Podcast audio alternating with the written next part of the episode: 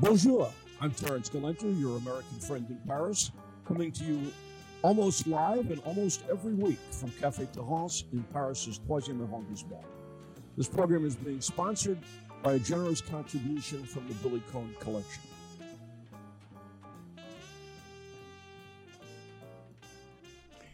My guest is Dan Tepfer, uh, Paris born, Brooklyn based, internationally acclaimed jazz and classical pianist and composer. Described by the New York Times as having superb technique with a complex set of impulses, he's a deeply rational improviser drawn to the unknown. And the Washington Post echoes that, describing you as a remarkable musician. Uh, great, uh, great, great uh, PR from around the world, but as you and I both know, here in Paris, uh, you were Becky Tepfer's son. So why don't we begin by talking about that remarkable woman who brought so much joy and pleasure prior to giving us you uh, here in Paris. Thanks for having me, Terrance. Uh, I really appreciate it, and it's nice to have this uh, family take on uh, on my music. Um, my my mom was uh, incredibly important in, in my life, not only at every level as, as moms are, but but also at the musical level for me because um, she was an opera singer. She sang in the Paris Opera Chorus for 25 years, and she was singing, you know, most nights of the week when I was in gestation. So I was surrounded by music from, from before I was born, thanks to her. And uh, and then when I was, uh, you know, six or eight or ten years old, I I, um, I would learn jazz standards and accompany her playing playing these songs, and that that's how I got into jazz. Do you remember the first time you sat down at a piano, and was it your uh, your grandfather's Yamaha that now resides at the Atelier de la Main d'Or? Uh, no, the piano that I grew up with, um, that the, the piano that, that's at the Atelier de la Main d'Or was in Eugene, Oregon at the time, because my grandfather was was living and he was a jazz pianist uh, on the West Coast. Uh, the piano that I grew up with was actually an old uh, brown upright, not a particularly remarkable instrument, uh, but but good enough. And uh, yeah, those are my first memories. I think my first memory of playing the piano, something I, I actually remember clearly, was being taught how to play uh, "Mary Had a Little Lamb" as, as a very small child. In the style of Oscar Peterson, or the style that we sang in elementary school? No, no, in the style of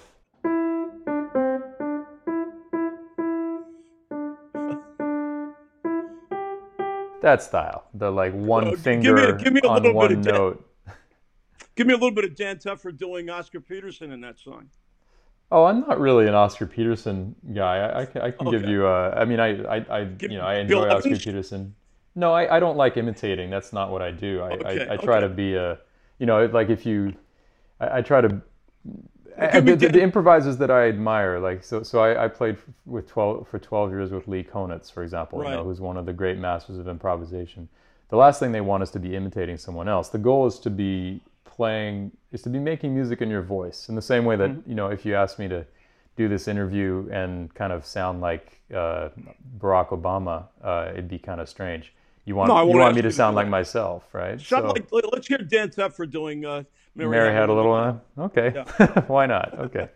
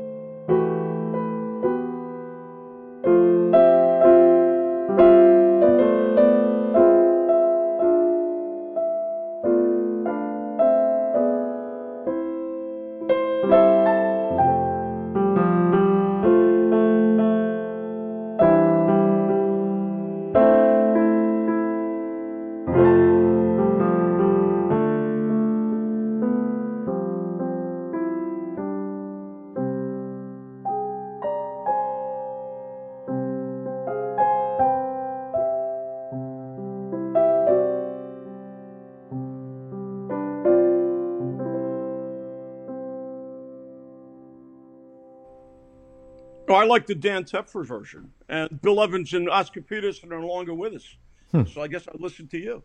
Oh, thank you. Uh, you, you, you, mentioned Lee Konitz, and I had the pleasure of uh, watching you and Lee perform a number of years ago. Mm. We, we just lost him recently. Where was that?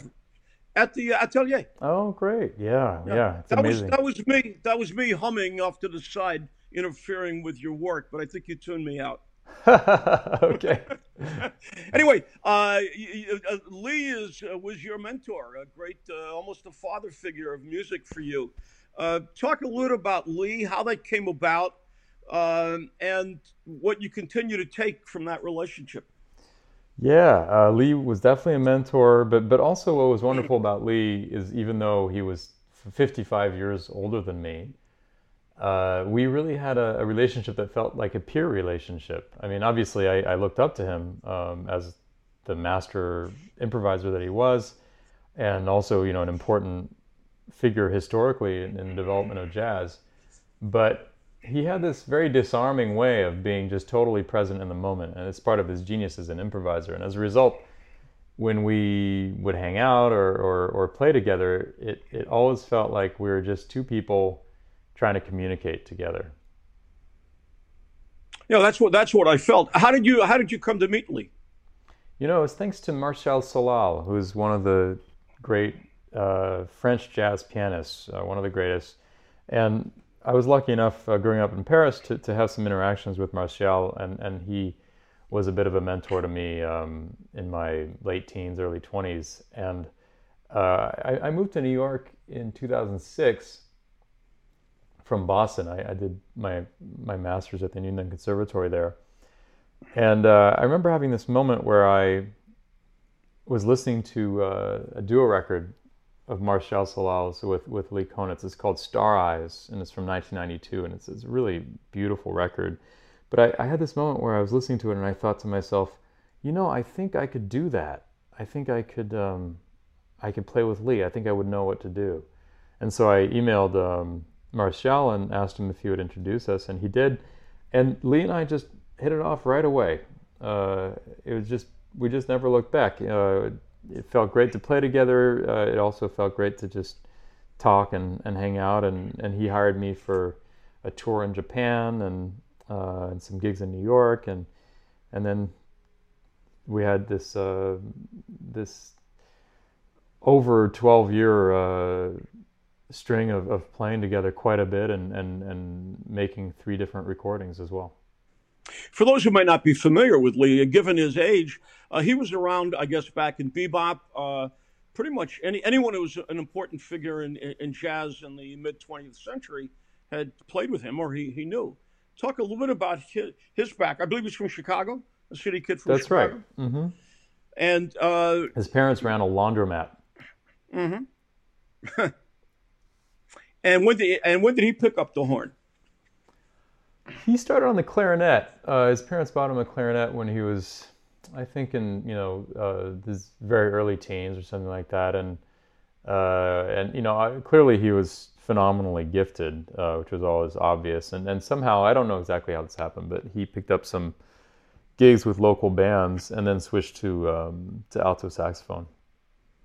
No, he was, he was a great player, and I and as a matter of fact, in uh, tomorrow's newsletter, there's a five minute uh, birthday gig that you did at your apartment with uh, with Lee, his 92nd birthday, which will be posted along with a uh, a link to uh, uh, the upcoming interview that we're doing uh, oh, tonight. yeah, that, that was at Lee's apartment, not at my apartment. Oh, okay, some, yeah. some apartment in New York, right? It, it, looked like a New York a New York apartment. Very yeah. much a New York apartment. Yeah, he he had this beautiful huge three bedroom, uh, a block and a half from Central Park that he'd been renting for like 45 years and was mm-hmm. virtually free at this point because uh, the, the, rent is stabilized. And uh, that was the last time that I played with Lee. That was his 92nd birthday.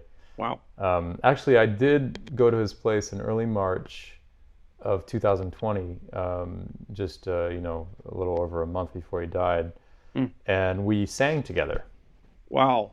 Is that, is that recorded? Can we uh, listen to that at some point? Uh, no, that well, actually, his niece was there, and she did make some videos. I, I have those. That would I have those on cool. my phone. Yeah, if you can get that, I'd love to share that. If you can take a look at it and see what you feel is uh, uh, both you know he would be comfortable with or his niece would be comfortable with. I think it would be uh, great to uh, to share that because. Uh, you know, it's, it's just a wonderful collaboration. Yeah, you but, but you know, if, if people want to hear that collaboration, we have we have two records, two duo records. There's one from 2009 called uh, "Duos with Lee," mm-hmm. and there's one from uh, 2019 uh, called Decade, celebrating 10 years, over 10 years actually. Of, of, I don't, but I don't remember if you're singing on those. See, I did see you sing because when you were here in Paris, I believe I saw you at least twice. And on one occasion, you sat down the piano and sang as well as played. Yeah, I, I sometimes do that, but but yeah. but I'm a much better pianist than I am a singer. well, well, you're a great piano player. I I'm not gonna, I'm not going to be here to criticize your singing uh, by any stretch of the imagination.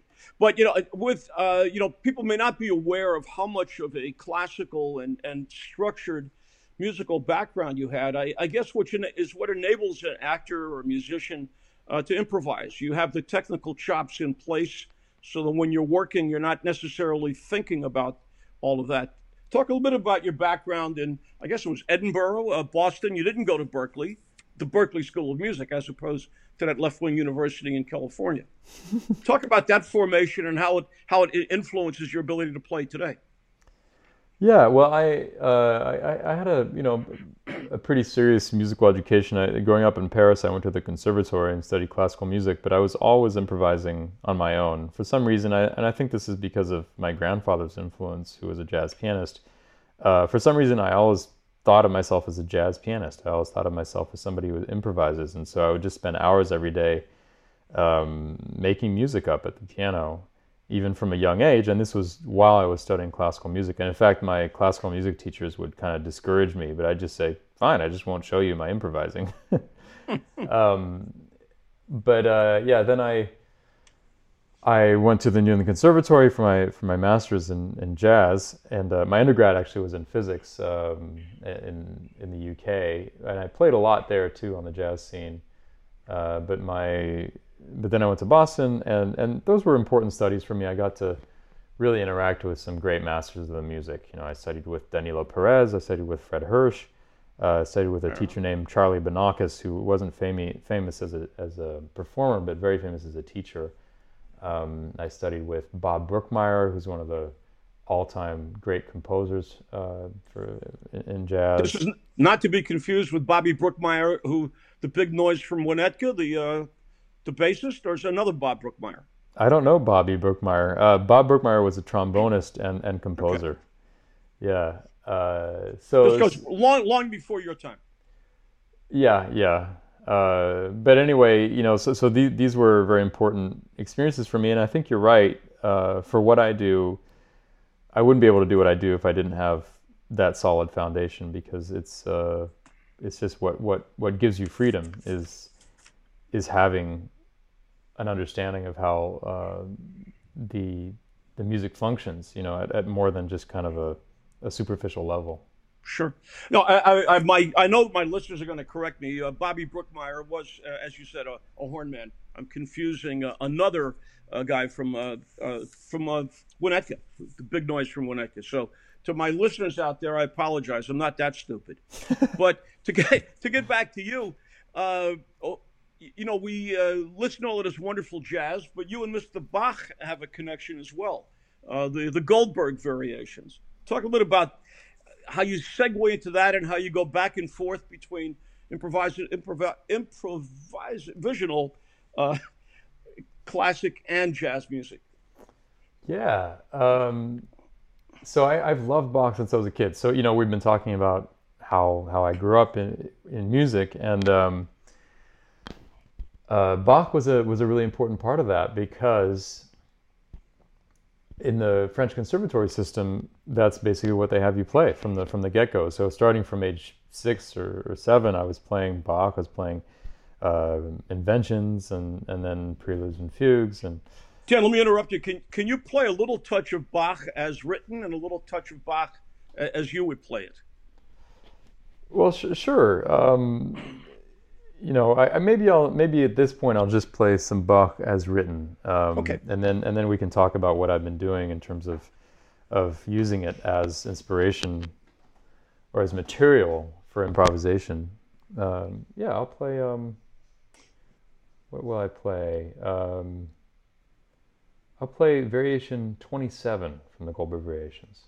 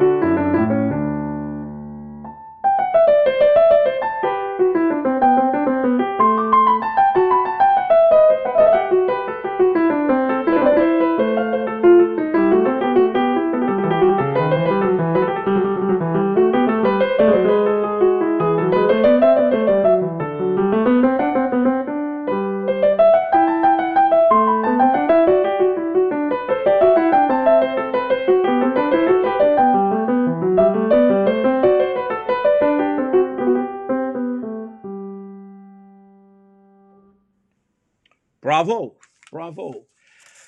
So, Dan, your career is moving along apace. I have many friends in California who who know of you and know of your work, uh, even without knowing me, uh, from the, what we do together here. Uh, and all of a sudden, March 13th, 2020, your world comes to a stop. You're booked all over the world. Uh, terrific concert presence, playing major clubs in New York, uh, cutting records, developing new and, and very, very well received material. And then everything shuts down. And then, remarkably, I don't know how long it took you, but you've built a, uh, a, an online streaming presence that's been very good for you and also very good to your friends who don't have your technical chops. Talk about how the world came to an end and how you were able to reclaim it. Yeah, uh, it was an interesting time. Uh, you know, I, I was sitting there in March seeing all my concerts get canceled for the foreseeable future, and um, the very the, the first thing that, that came up for me was just like I need to find ways to continue to make music because I'm gonna I'm gonna go nuts otherwise. And um, and so the first thing I did is is I uh, dove really deep into this uh, Bach Upside Down project that I've been toying with for a while. I, I've written these computer algorithms that will take what I play at the piano and then play what I just played back, but in in, in, in inverted form. Uh, inversion in music is is a process by which you you turn the music upside down. And with Bach, it sounds absolutely amazing to do that. Uh, and so I did um, the first half of the Goldberg variations that way. And um, the New York Times actually wrote an amazing article about that. I'm very grateful to them and then I um, I dived really deep into live streaming, and that's something that I've been con- continuing to do. I'm, I'm, coming up on my 50th uh, Monday live stream. I've been doing every single Monday. Uh, I've been doing these free live streams on Mondays, and then also because I, how could how can listeners access that? Um, you can go to my website dantepfer.com, and if you look at my calendar, um, there are links there towards the live streams. Mm-hmm. Uh, but it, but you can also find me on Facebook uh, or on YouTube. Those are the I, I, I stream to both places simultaneously. And in addition to those free streams, um, I felt that it was really strongly to I, I, felt that it was very important to find a way to continue a kind of a, an economy of music. And, and so I've, I've organized these ticketed live streams. These are live stream concerts that I sell tickets to tickets are five dollars plus a donation, and so uh, you know some people pay five dollars, some people pay a hundred dollars, and uh, it's just um, it kind of all evens out in the end to be a reasonable ticket price, and and what it's done is is uh, it's given me the opportunity to, to, to play with a lot of really great jazz musicians, um, people like uh, Christian McBride. Uh, you know, is one of the greatest bassists. Uh, Cecile McLorin Salvant is one of the greatest. Singers. No, now I li- I listened to her. She was astonishing. Uh, she's one of the best. You know, she's she has three Grammys to her name. I mean, she's one of the greatest artists in the world. Um, but you know, talk a bit about the process because you were physically in different places, and yet you were in sync, and the sound quality was great. That's a technique that you've either developed or you've been able to capitalize on. Yeah. Uh, so you know, the thing that I had coming into this pandemic is that I was I'm, i have always been a computer nerd, uh, and I mentioned earlier my undergrad's in physics, and and so you know I'm a I'm a kind of a technically oriented guy, and so and in addition to that, my last record was Natural Machines, where I've written computer algorithms that improvise with me, and uh, there's also a, vi- a, whole video component to that, and so I had gotten experience with using video, uh, and so when the pandemic hit, I was actually kind of uniquely positioned to to to make the best to make the most of, of live streaming. And that included using this very obscure technology called Jacktrip that was developed um, at uh, Stanford that allows people to um, to communicate over, over, the internet with the absolute minimum possible latency. And so when we say latency, that that's the the amount of time delay between when I play a note, for example, and my interlocutor hears it and can respond. And, kind of like the the national anthem at a at a baseball game. Right, right, right. Yeah, if you're far away from somebody, there, there's there's latency there because it takes time to just get from there to the to the other person. And uh, what what I found with with JackTrip over the months, because it's taken. I mean, I, I dived into it right away, and, and NPR actually did a really nice segment about that early in the pandemic. In the pandemic, but what I found is um, I've gotten better and better at it, and I also worked with a, uh, with a developer who's an expert in it, who added some features that I requested. Um, what I found is that you can actually absolutely legitimately make music, uh, including very tight rhythmic music, over the internet, as long as the person you're playing with isn't too far. You know, I mean, they, they got to be closer than than 150 miles. Well, and you can also make money, which we need. We need. That's essential. I'm very proud of the fact that I've been able to sell tickets to these concerts and, and people keep coming back uh, and seem to really be enjoying them. You know, I, I, I work hard to, to, to, to provide a, a, genuinely live experience for people. You know, we take requests, we take questions in the comments. Um, it's just, it's not a one way kind of thing. It's really a moment of, it's a shared moment well, you know, maybe in the in the spirit of your mom, you're very generous because the, uh, talented people that you mentioned you're working with don't don't have this technology, and probably without your support, they they wouldn't be uh, gaining a little bit of money and keeping their name in front of the public. Uh, and I've I've watched you at the piano. You're very uh, you're not Oscar Levant. You're not a wise guy, but you you certainly uh, look very very comfortable there. And I kind of feel like I'm in a classroom when you're as we were doing before, as you're tinkling away. What are you playing on tonight, by the way? I'm playing on a Yamaha Disklavier C3, and this is a, an instrument that doesn't belong to me. It's actually uh, Yamaha has has, has uh, very generously uh, lent it to me, and it's a remarkable instrument because it's a it's a C3 piano, which is a you know a very nice acoustic piano, but this one's also a Disklavier, which means it's a player piano. So uh, I can send it commands with my computer and it'll actually play uh, the music that I ask it to play. In, in your style? Well, um, I've written all these computer algorithms that interact with what I'm playing in very specific ways. So it's it's not so much a question of style; it's a question of um, of ideas. You know, mm-hmm. uh, if you think of how Bach composes, for example, in the Goldberg variations, he might, in, you know, in the in the sixth variation, he does a canon at the second. So that means whenever he plays something, you know, if he goes uh, like that, then the voice, the, the the second voice has to respond like that because it's a step away. Uh, yeah, uh, well, you know, I, I, keep referring to your mom that we, we lost two years ago, great tragedy. Uh, but her, God, that, that smile, that radiant smile when we walked into the atelier, I, I, I still see it. And I hear her name, I hear your name, I think of her, and it fills me up. But let's not give short shift to your father, David, uh, who is a, a, molecular biologist, and uh, apparently they were those two components were fighting in the womb, and they split up your talent. Yeah, it definitely didn't fall far from the tree, that's for sure. Uh, what what's coming up uh, on your? Uh, give me some dates on on the live streaming programs. This will probably air on uh, February fifth. Great. So if you want to give me something immediately and then and thereafter, and I'll certainly when I when I I'll mention the uh, website again before we leave, and encourage people at the website to uh, to check this out again. Well, thanks so much, Terrance. Um, Thank you. The the next ticketed live stream is actually February seventh, so two days after after your audience will be hearing this, and that's with uh, one of the great great jazz pianists in the world, uh, Fred Hersch. Ah, wonderful piano player. Yeah, Fred. Fred is incredible, and he's a long time friend of mine, and, and was my teacher for many years, um, and uh, and has been a mentor for, for many years. I saw him here at the Sunset Sunside uh, Sunset Sunside a couple of years ago, which I know mm-hmm. you've played.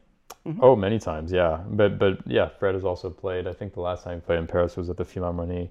Um, anyway, he's one of the greatest, and we're going to be playing two pianos. Um, he's going to be out in Pennsylvania at, mm-hmm. at his house there, and I'll be here in Brooklyn. And we've already tested it out, and the latency is is really great between us. We can really play together with no problems. Uh, and we can find that right now at uh, dantepfer.com. Yeah, right now uh, you can get tickets at dantepfer.com slash tix, which is T-I-X.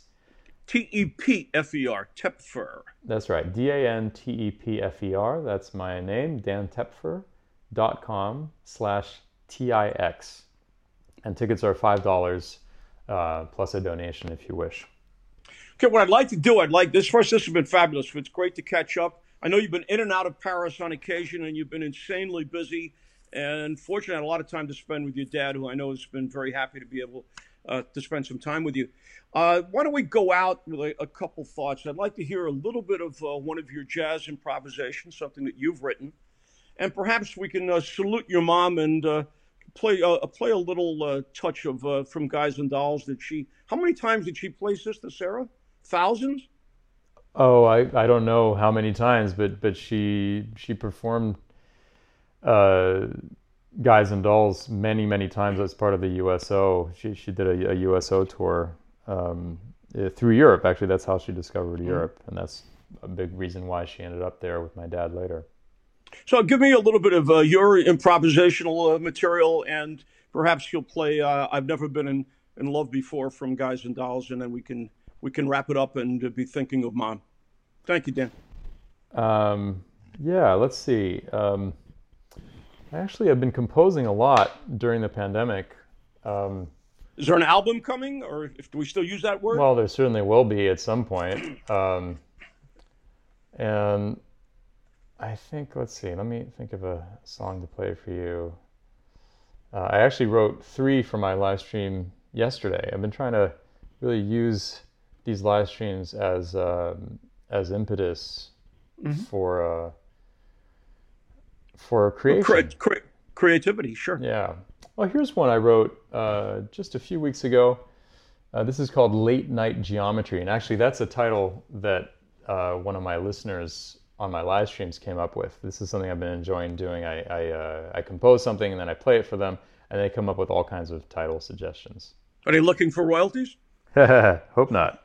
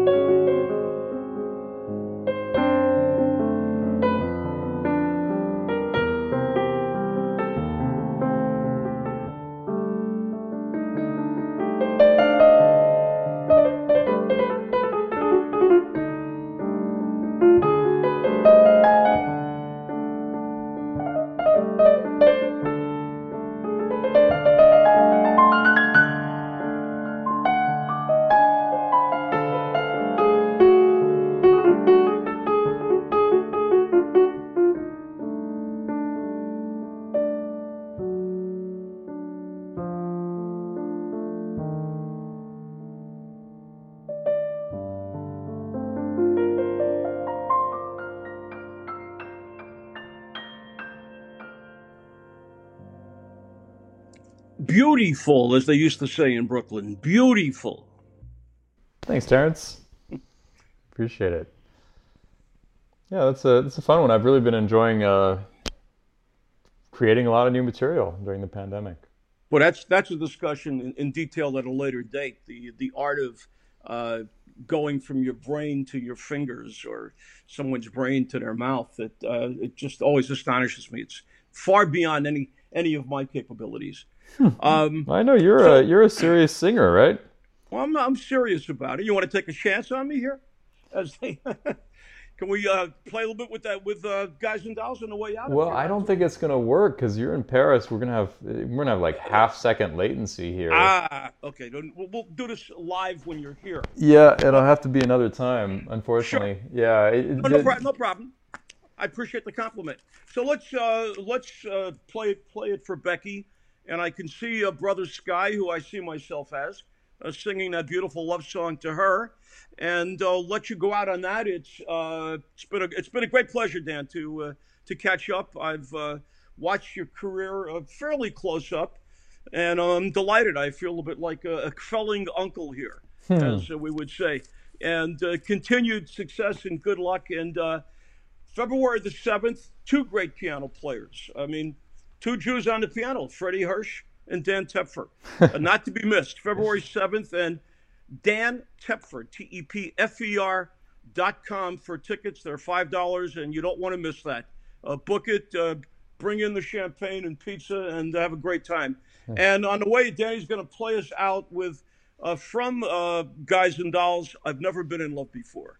Thank yeah, you, you, know, I think I'm going to play something else. Actually, I think I'm playing one okay. of one of my mom's favorite songs. and something I played with her a lot. Um, okay. The nearness of you. Ah, it's also in my wheelhouse, but another day. Yeah, when we're, when we're way, closer together. Way, by the way, it was Bobby Haggart with the big noise from Winnetka because I know I know my friend Stephen Pardis is going to be on the phone to me immediately, screaming at me. You know, you're right. Bobby Brookmeyer played the horn. Uh, the big noise from Winnetka uh, with uh, Bobby Haggart, and now the nearness of you, dedicated to to the wonderful uh, Becky Tepfer. Dan, thank you. Thank you, Terrance.